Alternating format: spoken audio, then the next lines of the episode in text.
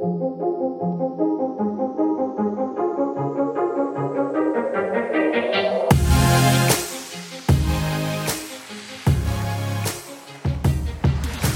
to the CT Startup Podcast, an inside perspective on the startup ecosystem in the great state of Connecticut. I'm your host, Michael Kaufman. And with him is Dave Menard from North Carolina. And today we have a wonderful guest, the guys from Albatross Productions, uh, David Ritter and Tim Kerr. Guys? Hey guys, how's it going? Great to be here. Yeah, good to be here. Glad to have you here. So you guys have a really interesting story, and, and I want to get right into it. So I uh, I met David, what two three years ago now? Yeah, yeah. Um, and uh, you were graduating from UConn and trying to figure out what you wanted to do, and you told me that you had an idea about starting up a drone video company, and uh, you had a good friend named Tim, who I then got the pleasure to meet. Uh, tell us what happened from there. Yeah, so Tim and I have been uh, working doing video production uh, for a little bit, and uh, during lunches we kept talking about this idea he had uh, for the golf industry. Yeah, we, we saw the advancements in drone technology, and no one was really going the golf direction. I'm a huge golfer, played college golf, it's been a passion of mine for a long time, and uh, it seemed like a fairly obvious way to use this new technology, and nobody was doing it. So we uh, we started that up, went through the whole process, talked with uh, with Dave here, found out that there's a whole bunch of hoops to jump through, but uh, Which- which we're eventually got changing things all the time. ground. Yeah, exactly. Yeah. Well, it's things a- have changed two or three times since we started. So I'll put in that. I mean, it's a fascinating industry. I mean, because I mean, drones went from being completely unregulated to being thoroughly overregulated, um, and uh, and the regulations kept changing. So uh, I know you know you guys were trying to figure out how to comply with the first set, and then they launched a second set, and you want to be a commercial uh, drone uh, videographer. You need to. Uh, you know, you need to have a commercial pilot's license, and uh, is that is a personal? No, it's not a A, commercial. a pi- private pilot's license. a license, private yeah. pilot's license. And, uh, Still, you got to learn how to fly a plane to fly a drone. It's a little bit silly. Yeah, and, and then you got to go and, then, and, and you have to register with the FAA and get permission from them to run a commercial company, which you guys have filed the registration. And, and Yeah. David, you just moved so you could start learning Yeah, how I'm to in New fly. Haven now, and uh, starting up flight school soon. So, looking forward to bringing that to fruition. What's the process with flight school? Like, how many hours do you actually have to put in? So there's there's ground school, which is sort of either you can take a class or there's like software you can get and just test through everything. Uh, then you take the test, and if you pass the test, then they actually allow you into an airplane. and then uh, from there, it's a minimum of 40 hours in the air with an instructor. Uh, 10 of which actually are solo hours. So even before you have a pilot's license, you're supposed to be flying like cross country on your own. Uh, so Yeah, this is overkill, but I guess the benefit here is you'll be able to fly a it's something I've kind of always wanted to do. So I'll, I'll take it. Uh, David's been saying, "Hey, I can like I can bring somebody. You can come up and fly with me." I'm like, "Listen, you have to have a whole lot of hours." Yeah. I'm like, "I trust you with a drone. I don't know if I trust Yeah. you with a plane." we, we, we, we'd much rather. drive. exactly. I was gonna say we'd much rather you die alone than take us with you. But Dave's free on that first flight. yeah, Yeah, maybe. there we go. that's right. Yeah. Because lawyers are known for their high risk business activities. Got good life insurance. Um, so that, no, it's fascinating. I mean, I mean, so you, so you're going through that process, um, and and it's it's entirely unclear. I mean, you're it's sort of a strange profession at the moment. Uh, I mean, right now there there are lots of commercial drone video companies out there doing things, um, not or we're not sure whether it's legal or not, frankly. Um, but everybody's applied for the FAA, uh, you know, permission, which is just running slow. Yeah. Yeah, yeah, like everything. I mean, government related. Yeah, it takes, takes a few months to, to hear back. So But this led you guys into some really interesting directions. I mean, this is where you started from, but but the, the- where your story goes is pretty fascinating. So, what was the first sort of interesting place because o- outside of the golf course? Not that golf isn't interesting, Tim. I apologize. Well, we, we got a call from a friend who'd been working in Nashville for quite a while as a sound engineer with a, a band down there called the Annie Moses Band. And uh, they were going out to Seattle driving cross country uh, for a show there. And they wanted to do eight music, music videos along the way and maybe a mini documentary, all kinds of things. So Yeah, I mean, you know, they, they were trying to like set their set their expectations, you know, reasonable. Only eight videos over a two week period, you know, like, uh, on a very you know small budget. But it was a cross country trip, for free. So Which again, I've always wanted to do. So this this business is just like ticking off one item after another in my bucket list. we get nothing out of it. that's right. We'll get that's that. right. So how was that experience? Stopping everywhere. Now, now I, you have the drone. I assume you have other cameras as well. Oh yeah, Yeah. we were fully functioning production company. Uh, we also rented gear for this trip and had a uh, a, a DP, a director of photography, uh, along with us that is out of uh, North Carolina. Shout out to Paul Haluch. Yeah, absolutely. Yeah, he's actually walking the red carpet today. Uh, he's at the Boone Film Festival, um, winning some awards. Nice. Really Yeah. talented guy. He's Great. a lot Yeah, of fun to work. So, so for the geeks out there, what kind of cameras are you using? So we have a Canon 6D, and on that shoot we rented a uh, Canon One- 1DC, 1DC, yeah. which was unbelievable uh, for the geeks. It shoots 4K, does slow motion, and uh, just has stunning color and uh, dynamic range. Yeah. And we're able to fit it just barely on our Ron- Ronin M uh, stabilizer rig. So we're able to walk around, and it's like a steady cam, except a little bit lighter and uh, more flexible. So we did all kinds of stuff. Like we, there's a fallen uh, cedar tree. It was like it was a giant, literally 20 foot diameter cedar tree, part of which had fallen on the ground, and that was like five feet tall. And uh, so the singer was singing, doing her thing in a dress, and, and we were walking along, uh, tracking her motion On uh, tree. that. I don't think we ever took the camera off of this rig. Like we were shooting in so many crazy locations that it was just perfect. Um, yeah, we filmed in Nebraska, Wyoming, Colorado, Washington, and uh, I mean, in the like the Washington coast is just gorgeous. Yeah. so so cool. And we spent time on a cattle ranch in Colorado that was amazing. Yeah, The Pawnee National Grasslands is Yeah. wide open country. there was one location you showed me. It was just essentially all like fallen uh, white trees. There wasn't quite birch, but I didn't know.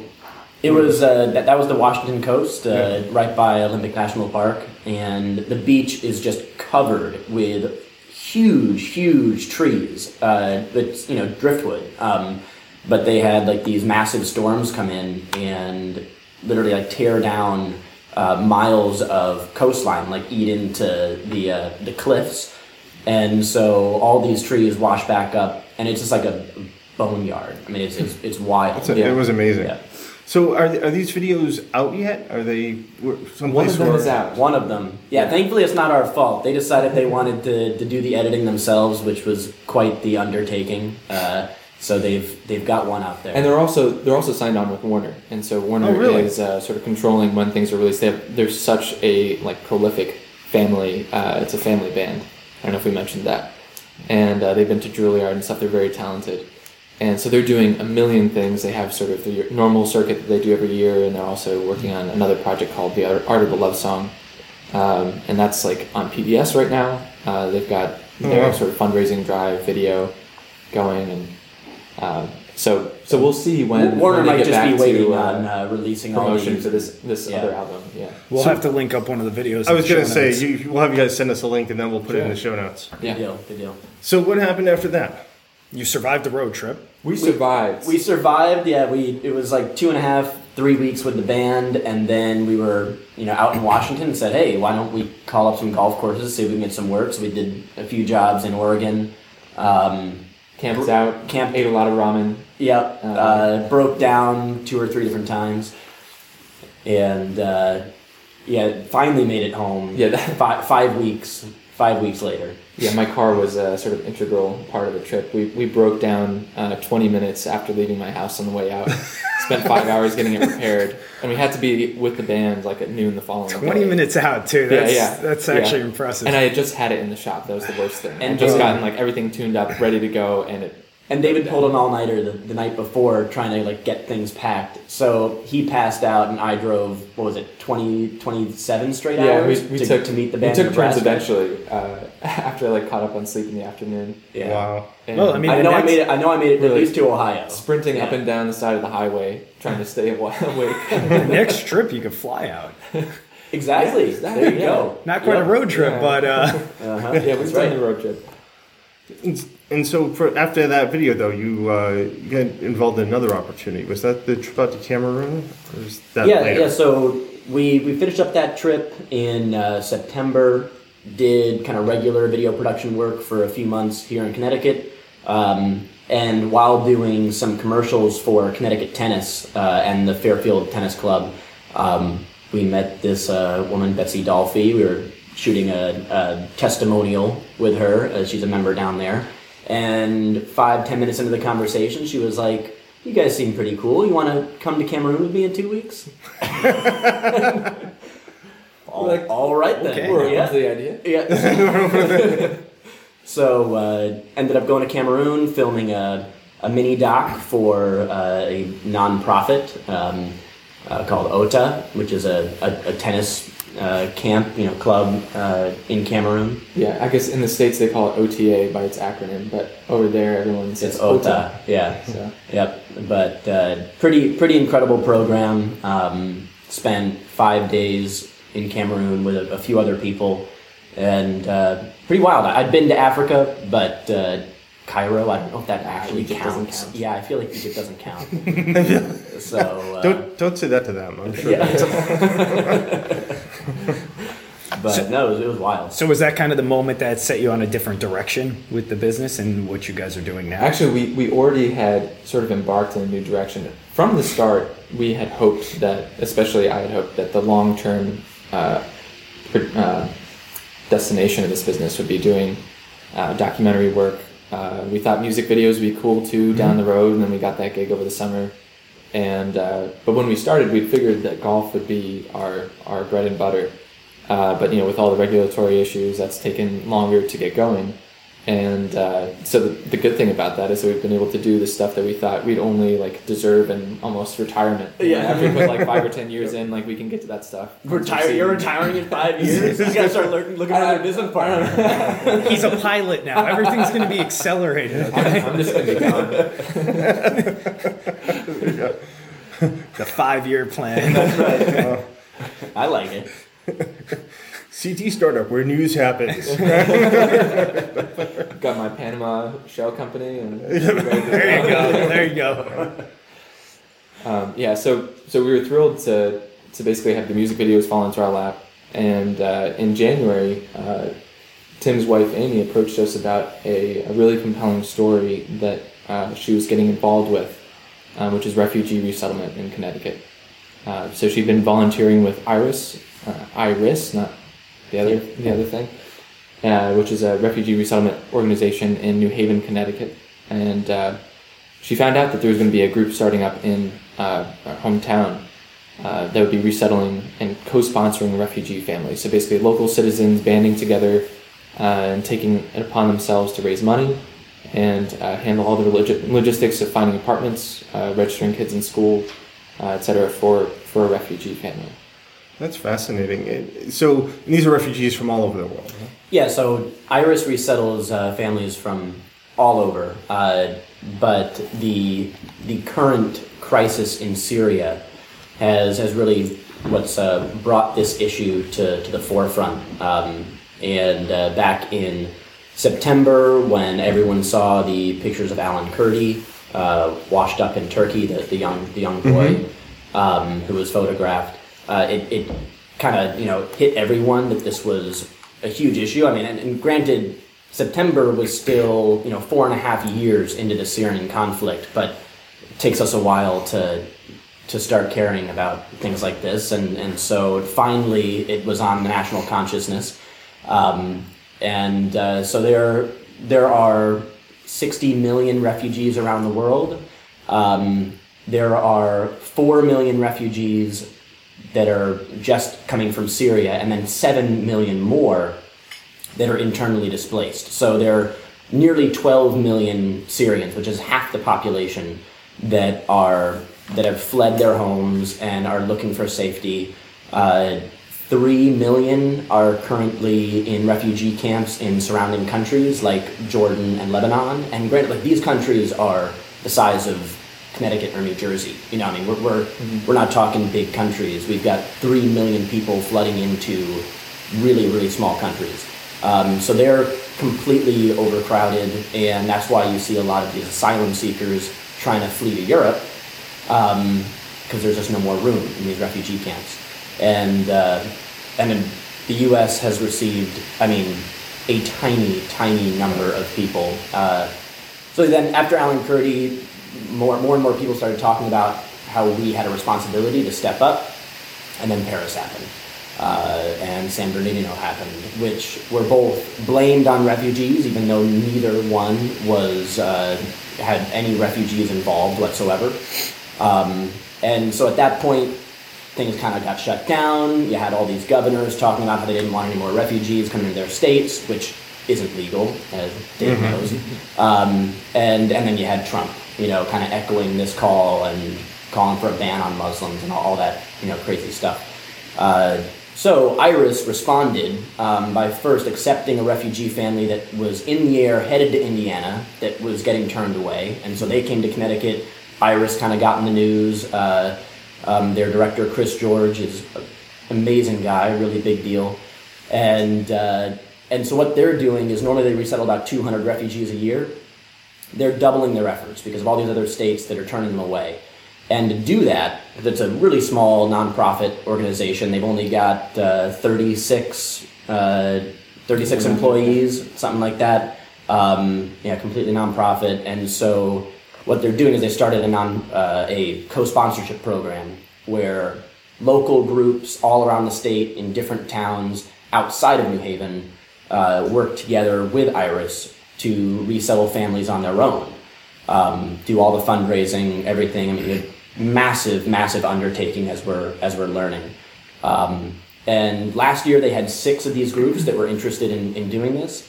This year they've got 60 groups across Wow. Connecticut. and more doing we- training. Yeah, I mean it's just It's incredible. to see to see the the vitriol and like the the neg- you know the negativity that's in the press and in the in the media, and then to see the incredible uh, work that like everyday people are doing in Connecticut. Honestly, it, it ma- it's made us proud to be from Connecticut. Um, this is a great time to, to be here. Yeah, I mean, It- it- you guys are following. There's two families that you've been following with the documentary. One from Yeah. Iraq, who's been here for a couple of years now, Right, and then right. this one from Syria, which just arrived recently. Yeah, yeah. So, I mean, I'm I'm just wondering, what has that experience been like for the the, the Syrian family? I mean, this is literally a whole new world for them, and Yeah. you know, you guys are following them around with cameras and getting to hear their story firsthand. What what has that experience been?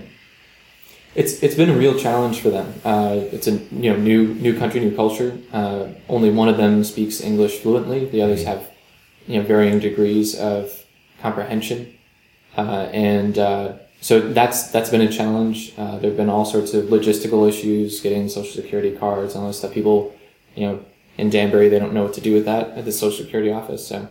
Uh, all kinds of road roadblocks along the way. Getting jobs is tough. I mean, a lot of people don't understand uh, the vetting process, which is one of the reasons why we're doing this documentary to educate people on that. In fact, going into it, we didn't know a whole Yeah. lot. Like we were, Yeah, we we were had a lot of excited questions. to learn about that. And what we've learned is actually that uh, we're frustrated the opposite way that most Americans want to be frustrated. That the, the system is broken. It does suck. It's not letting people in fast enough. Um, Yeah, right now this this family actually is split up. They have Yeah. uh, an older son who somehow uh, the paperwork didn't get processed at the same time, and he's stuck in Turkey. just complete like logistical nonsense. So Yeah, just you know, like he's cleared everything. He's good, and just waiting for things to come through. And you know, there's no knowing when that's actually going to get processed, and he's going to be able to come here. So it's been that's actually probably been the hardest thing on the family right now is Mm-hmm. that they're they're staying up really late to be able to talk with him. Mm-hmm. Uh, you know, he's going. You know, he's missing them. Uh, and it's very difficult for him, and that's that's stressing them out. Is he safe? is that a dangerous environment that He's he's, in? he's safe where he is. Yeah, he's yeah. he's safe, but actually, uh, you know, it's not like this guy is, um, you know, living over there comfortably. He's in Turkey right now, so Yeah, he doesn't have a technically he's safe. But he has no. He's been locked away in the house in Turkey for pushing three years now. Because if he's seen, the worry is that he's, you know. He's going to be brought brought back and uh, and forced to enlist in the Assad regime's army. So so they're, you know so he's been living inside a house yeah, for I three mean, years. so we're, we're not That's talking about like someone living comfortably in this whole, you know, Yeah.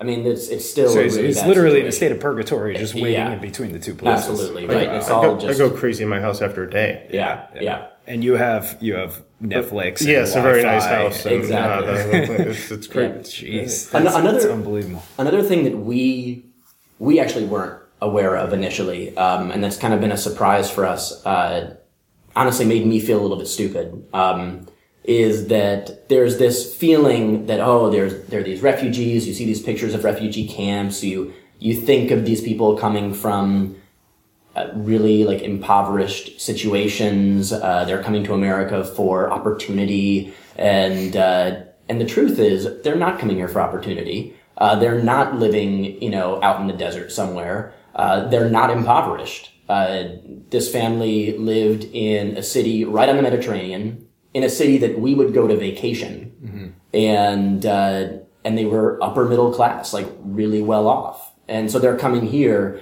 and Great giving up everything um, in order to to give their kids a chance at life, not a chance at success and the American dream, a chance at life. So um, it's actually been tough for the family just kind of getting used to being poor. To be honest, uh, it's a totally totally new way of living, uh, coupled with just kind of the American system and, and then the misconceptions of America, where uh, you know it, it's been it's very been high difficult. expectations. Yeah. Uh, on, you know, my mom actually was uh, she wasn't officially a refugee, but she came to this country from uh, Czechoslovakia uh, just during the the Prague Spring. She got out in time before the Soviets rolled back in, and she had all kinds of you know growing up.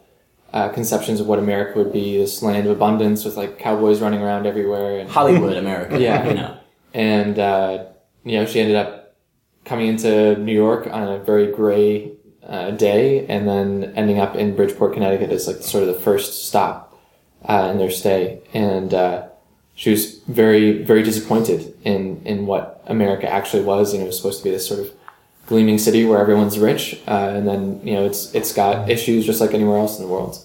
Uh, and so that that sort of recalibration of expectations is is something that I think a lot of people face coming to this country. So, so what, what are available for jobs for for these refugees when they come in? I mean, so they're probably not doing whatever they were doing back in Syria or Iraq or anywhere anywhere else. And so, and I imagine that sometimes it's probably tough to convince an employer to to take on a a someone who has limited English skills, and, and so it's maybe tough to find a higher level job. So, what what do what do they do for work?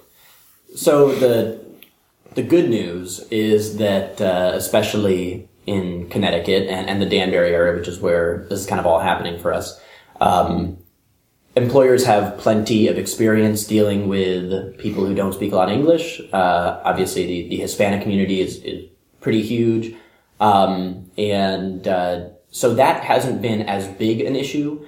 I actually think that the, the bigger issue is that, like you said, the, the skill sets are are different. You know that their education means nothing here, right? I mean, we're we're dealing with doctors, lawyers, uh, you know, very very well educated people who come here, and it's like, wait, you know, you're doing manual labor, right? You know, you're washing dishes. Um, so I think that a lot of the struggle is actually on the refugees end, realizing that we're starting from the bottom. And uh, some people you know aren't able to do that kind of work because of, of age and, and health issues. And so that's been a, a struggle. But uh, the the younger son in this family has been able to get a job uh, kind of working landscape. Um, and so landscaping is perfect. He was, you know he he did a, a whole lot more back home but this will this will be good but I think the bigger issue is that employers just don't know what to think of refugees they don't understand uh, that like the background check that they run on all of their other employees doesn't mean anything with a refugee and isn't necessary. These people just got a background check from every single branch of government for two years. Like, you know, your your background check it will will not find anything that the government didn't. So and there's no information on them, right? So there's a little it's a little bit tough to convince employers these people are just like everybody else and they deserve to be treated like any other person that you're going to interview. I think one of the, the challenges is the way that the the American system for refugee resettlement is designed. It's uh, it was set up in the 80s and it's a very uh, bare bones system where there's minimal assistance that's very quickly tapered down to zero. And so people basically have to learn English right away and get a job and be able to support themselves within six months. So that means that they don't have a whole lot of time for. Uh, I mean, they'll they'll do ESL classes, but uh, they don't have a whole lot of time to learn the language or maybe get certifications here that would that would allow them to pursue work that's more similar to uh, what they used to do. They have to kind of hit the ground running and uh, and be making income as soon as possible. So often that ends up being uh, kind of lower wage work. Which which is a which is a fairly normal experience though for for immigrants uh, you know not just refugees. Um, my my wife's parents uh, came from uh, Costa Rica and El Salvador. Um, both of them came as well educated people and did uh, fairly you know menial work so that their kids could have a chance to get educated um, and and go far. You know I, my wife's going to Yale this fall so you know her dad is thrilled that uh, first generations got that kind of opportunity. And it's the same thing that these refugees are looking for. The the parents are making massive, massive sacrifices for their kids. And so the family that we're getting to know, the Iraqi family here in New Haven, unbelievably talented people. I mean, They're all artistic. yeah, I mean, just incredible to see what they're capable of doing. Um, they're all pursuing higher education and are all going to do extremely well. And so, but their their parents are sacrificing so that their kids can can down the road benefit from from this opportunity. So, So as these families get here, excuse me, as these families get here and they're going through that acclimation process, and you mentioned basically that support structure basically weans off pretty quick. So who are they relying on to continue to adjust and adapt? So they still have resources that they can reach out to, uh, either through Iris if they're in New Haven, or through these co-sponsorship groups. Like ideally, these these relationships with the co-sponsorship groups are like you know multi-year, if not decade-long relationships as these people, you know, But grow not- up but not grow financially. up and yeah. So they have they have other resources that they they can you know for advice and support. Uh, and you know emergency funds. I think there is there's a possibility of that too. But uh, yeah, things. The goal is to get them uh, self sufficient in six months. What about education? I mean, how how do young kids adapt if they come from ref, a a refugee situation and then they they get? I assume they have to take an English language course and they get enrolled in a regular school. yeah, they got to dive right in. I mean, like like anybody coming here that uh, doesn't have a firm grasp on the Engl- English language, that you're you're you know thrown thrown right in, expected to to pick up and learn pretty quickly. Obviously, our school systems already deal with a lot of different languages, and so it's not something new. Um, and these kids are also just like crazy bright. I mean, this family's been here for three weeks uh, from Syria. The uh, the eight year old had zero knowledge of English before that, and in three weeks he's already like understanding nearly everything. Like he's playing it down, but I mean it's it's amazing. Do it better than Dave. yeah. That's right. No, but I'm, I'm telling you, I've been Someday like, I'll get it. yeah, I felt like, oh man, like in three weeks you know this much English, and I still I still know zero Arabic. Right. Like shukran is like it. Yeah. Thank you. So that's, so that's amazing too. Because this eight-year-old is going to a brand new culture, and, and as you said, I mean, I'm sure even an eight-year-old in from Syria or Iraq has expectations about the U.S. Mm-hmm. And and then to go into the culture, and, and I imagine it's going to be difficult to make friends or to to even relate in the school. We'll see. I, I think actually in some ways because of the, the language profic- proficiency of the younger kids, like it, they just are able to pick it up so quickly.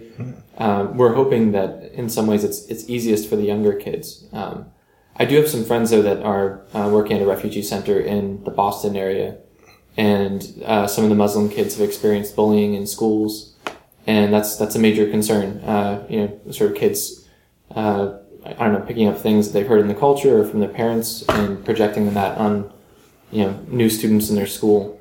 Um, so, another another reason why we are shooting this documentary, which by the way, I cannot believe we have not said the name of our documentary. I was actually going to ask you if you if you've got the official name. Yes, yes. Uh, the name of our documentary is "Welcome to Amrika." Uh, Amrika is the Arabic translation of America, um, and uh, so welcome to Amrika. We're online. We're on. We're on Facebook. Uh, Yeah. Check us out. Like us. Follow along this process. We're three and a half months into filming. Um, honestly, like the the coolest part for us about this project is that we we had this idea. We knew that this was an amazing issue. We knew it's something that we were passionate about. Uh, not only learning about ourselves, but educating people on. You know, going back to the the actual education part of things, a huge element of of showing people these refu- and really humanizing these refugees is making sure that we're not dealing with you know kids who go into our school systems and are are bullied and are treated like terrorists. I mean, really, like the, the kind of things that are said to these awesome little kids is just horrifying. And you know where that comes from. It comes from the parents watching the news and telling their kids that anyone wearing a you know hijab or saying that they're a Muslim is you know going to blow themselves up. Uh, so you know, it's I think it's extremely important that we educate people because the, the truth is that we are uh, we are not only responsible to be accepting these people, but the fear that we have about about these people, like it's very much a self fulfilling prophecy. They come here with an expectation um, that America is is either a great place or they've been told by the wrong people that that they are going to be hated in America, and the way that we treat them is, is going to have a huge, huge impact on, on how they acculturate and, and how they integrate into American life and, and what they think about American people. And so the beautiful thing we've seen is that regardless of the horrific damage Donald Trump is doing to our image uh, overseas, um, the work that people on the ground are doing has also had a huge impact. And actually, we found out that in refugee camps all across the Middle East, Connecticut is an, is known. Like people know that Connecticut, this tiny state that they can't even pronounce, uh, is is a place that they're welcome. That's really fascinating. Yeah, that's amazing. And, and of course, you know, uh, how we treat others always really defines ourselves. Absolutely. Right. right. Yeah. Um, despite that, I still make a lot of fun of Mike in his company. But um, this, is, this, is, true. but I've, I've, adjusted. I've acclimated. I have a support group. There, there, there you go. that just means I, am defining myself as a jerk. But but no, that that's really great. That, so, so if people want to help out and be a part of this, and you know, you know, help these refugees, what mm. can they do? Yeah, we're, we're putting together a sort of impact guide uh, on our website, which should be available shortly, which will kind of tell people how they can get involved, either you know donating. All these organizations mm-hmm. need funds to, to work and uh, and thrive, and and also you know there's plenty of ways that people can get involved. These co-sponsorship groups need everyone from someone who's going to you know run the operations and keep track of the books to people that just have a pickup truck and can help moving. Mm-hmm. Uh, there's really many different levels of involvement that are, that are possible. And that's, that's one of the other things we're hoping to do is have local screenings uh, that show uh, a little bit more kind of we'll edit the material a little bit differently, so it'll be a little bit more informational uh, than than the final doc will be, and, and kind of go into some of the details of how the refugee resettlement process works and how these organizations work, uh, so that people can can learn about it and hopefully get involved. And we're hoping to do those screenings uh, all around Fairfield, and New Haven counties in in the, in the coming months. Yeah, this yeah. is this is way ahead of the release of the full doc, yeah. but. Uh, yeah. It is so cool this this co-sponsorship um, program that Iris is is is starting, and also Iris is not the only uh, organization in Connecticut that that resettles refugees. Um, there's Icon, there there are a num- number of other, uh, but Iris is who we're really working closely with, and they're they're the one that's resettling Syrian refugees right now, uh, at least most. Um, but what they're doing is so cool because before you'd really have to either donate or come to New Haven and, and you know, uh, do what my wife did and volunteer with Iris, which um, is awesome and, and a lot of people do it. Do. And a lot has been really encouraging. Right. I've got actually current roommate just moved in with him. Found out that he'd been volunteering with Iris for yeah. several months. But it's here in New Haven, yeah. and that's it. the The great part about the co-sponsorship program is that now you've got sixty different groups all across Connecticut in you know anything from Danbury to Wilton to uh, you know I mean, they're they're all all over the place in uh, cities, in kind of backwoods towns, um, and so no matter where you live, it's likely that there's a community that you can tie into that also cares about this issue. Um, and going back real quick to kind of the, the long term support aspect, uh, six months is really like the limit uh, and in fact, many of these families are asked to to get uh, to get going in three months. Um, but beyond that, it's really so important to tie them in with the local community, uh, both both uh, people in the co-sponsorship group and outside. You know, the, the, the local if if they're if they're Muslim, tie them into the, the local Muslim community. Uh, they're you know very very large Arabic communities. You know, all throughout Connecticut. Um, a lot of these people are Christian too, so uh, tying them into the Christian communities. There's just like anyone would do when moving to a new place, developing these relationships uh, and and networks, support networks, is huge. So that when it comes time to be self sufficient, they're not on their own. So you went from drones to documentarians in, in the space of a few short years. Uh, no, it did takes eight months. that's a, that's amazing. Uh, and so where uh, I know you guys are going to be working on this documentary for a while. Yeah. But but what do you hope is next? What are you looking forward to doing? Well, we're looking forward to uh, being able to use the drone and uh, doing doing some uh, work for golf courses this summer. Really looking forward to that. Um, we'll take music video work. We've, we've got a few people that are are interested in that as well. Uh, we've also started doing a little bit of virtual reality stuff with virtual tours, uh, basically scanning in art galleries or businesses, and you're able to go in uh, browser and just walk around basically. Uh, uh, it's interactive. You can have sound, video embedded inside. So if you have a TV screen, like in an art gallery uh, or a museum exhibit, you can have that actually playing. Um, Interesting. and so that's we're we're kind of uh, have a number of different directions we're interested in pursuing uh, with the different technologies we've got.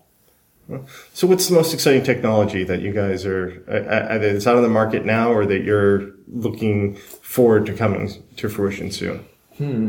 I mean, the, the drone stuff is incredible. It continues to accelerate. I mean, the changes even in the past year have been huge. Uh, the, the, the coolest thing about the, the rig that we use and, and the thing that sets it apart as really a professional rig as opposed to the stuff you can buy in the Apple store now, um, is that it actually takes two people to fly it. You know, you got one person operating the camera, full DSLR shooting 4K, um, and another person flying the drone. Um, but I think it's maybe VR that uh, that we're kind of looking forward to seeing how that continues to to progress and develop. Um, I'm I'm not sure that I I love everything I've seen yet. I think that just like the drone stuff, in the next year or two, it's going to really explode and, and, and new new Yeah. uses are going to come out. Things are very early stage. It's like the invention of cinema, where uh, you know one of the I think it was the Lumiere brothers in one of their showings in a, a theater. There was a train at a train station coming towards the platform, and the story is I don't know if this is apocryphal or not, but the story is that people actually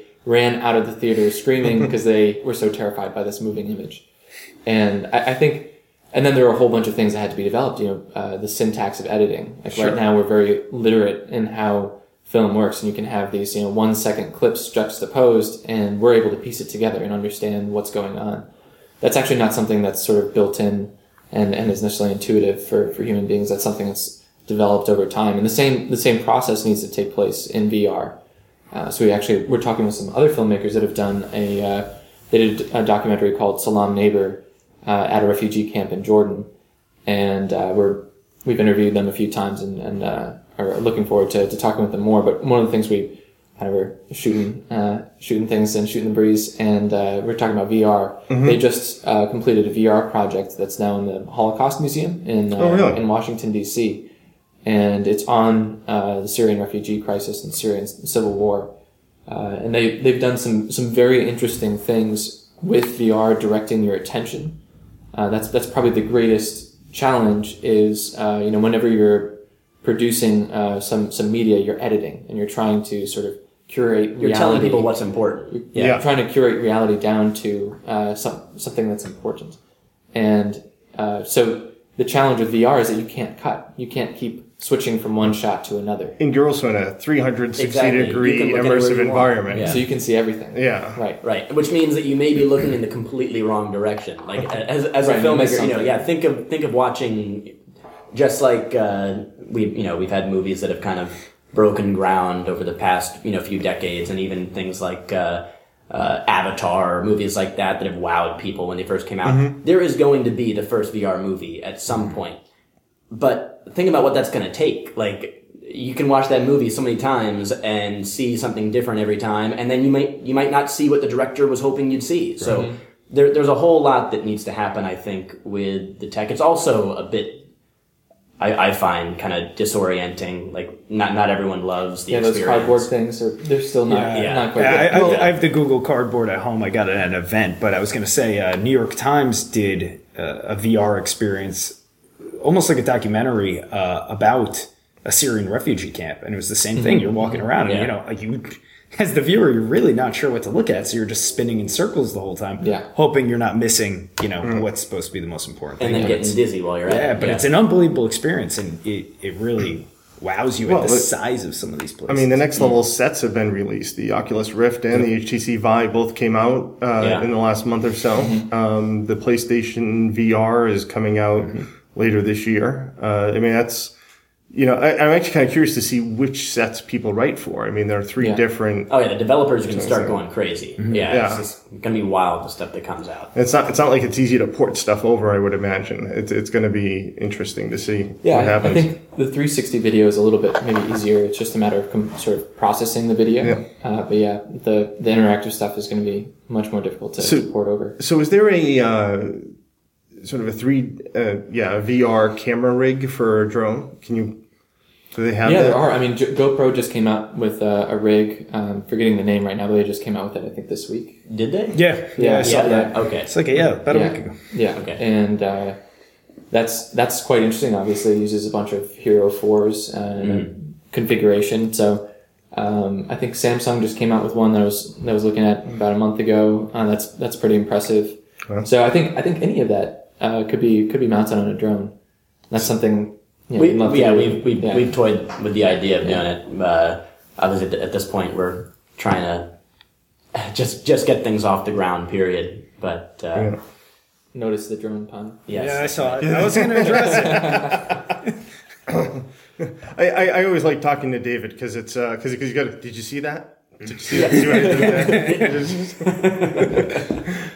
Got a whole folder full of uh, drone puns. That's right. That's right. So you know you've had a very interesting entrepreneur experience. You started your own company. You, you've uh, I mean I think many people would say that you've accelerated fast.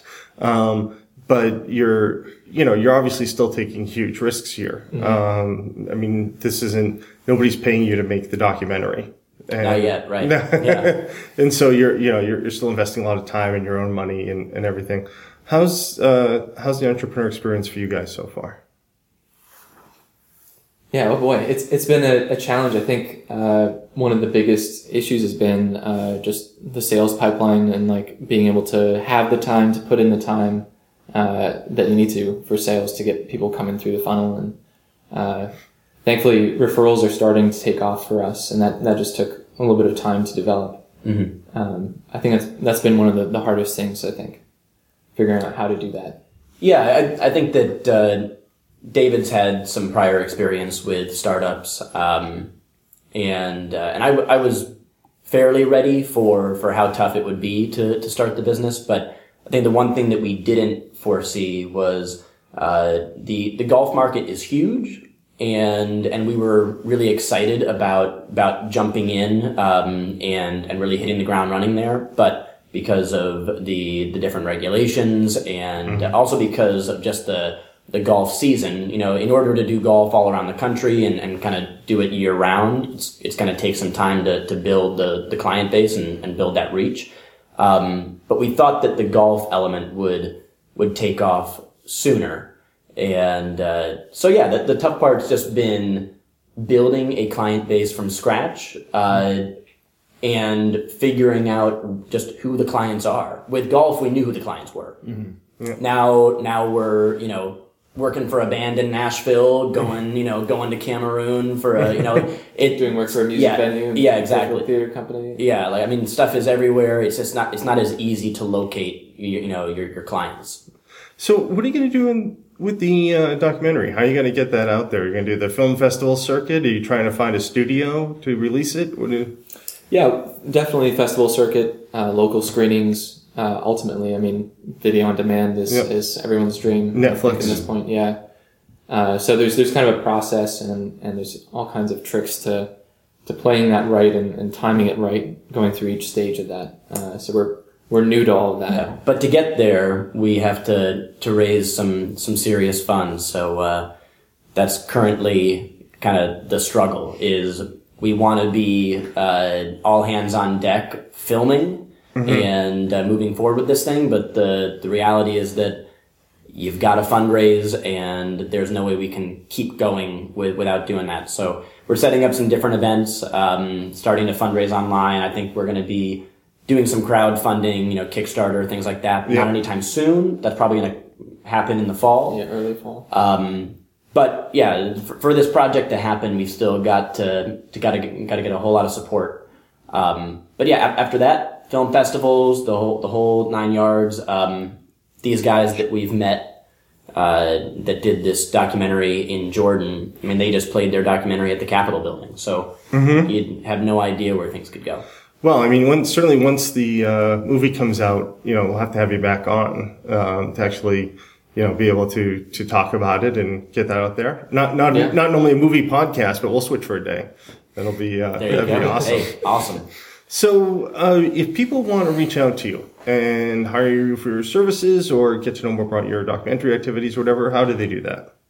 Yeah, so we've got a, a website, albatross.productions. Uh, that's for sort of the video production company. And then uh, Welcome to Amreeka, the documentary is found at welcometoamreeka.com. And it's A M R E E K A, Amreeka. Uh, and so that's probably the best way to, to reach out. Yeah, uh, email is pretty easy. Just uh, tim at albatrosspros.com.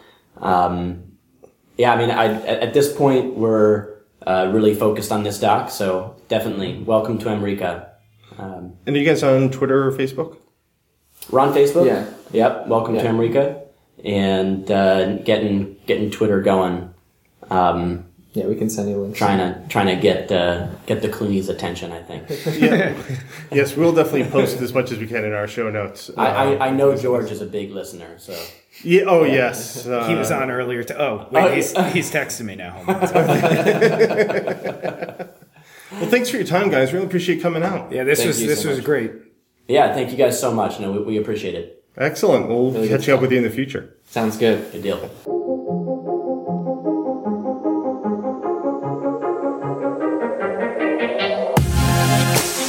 You've just listened to the CT Startup Podcast.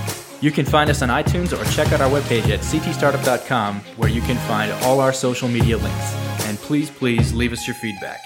Special thanks to our production team, Kate Rupart, Dylan Gilliat, and Kevin Dobis, as well as our equipment and marketing sponsor, Murtha Cullina LLP.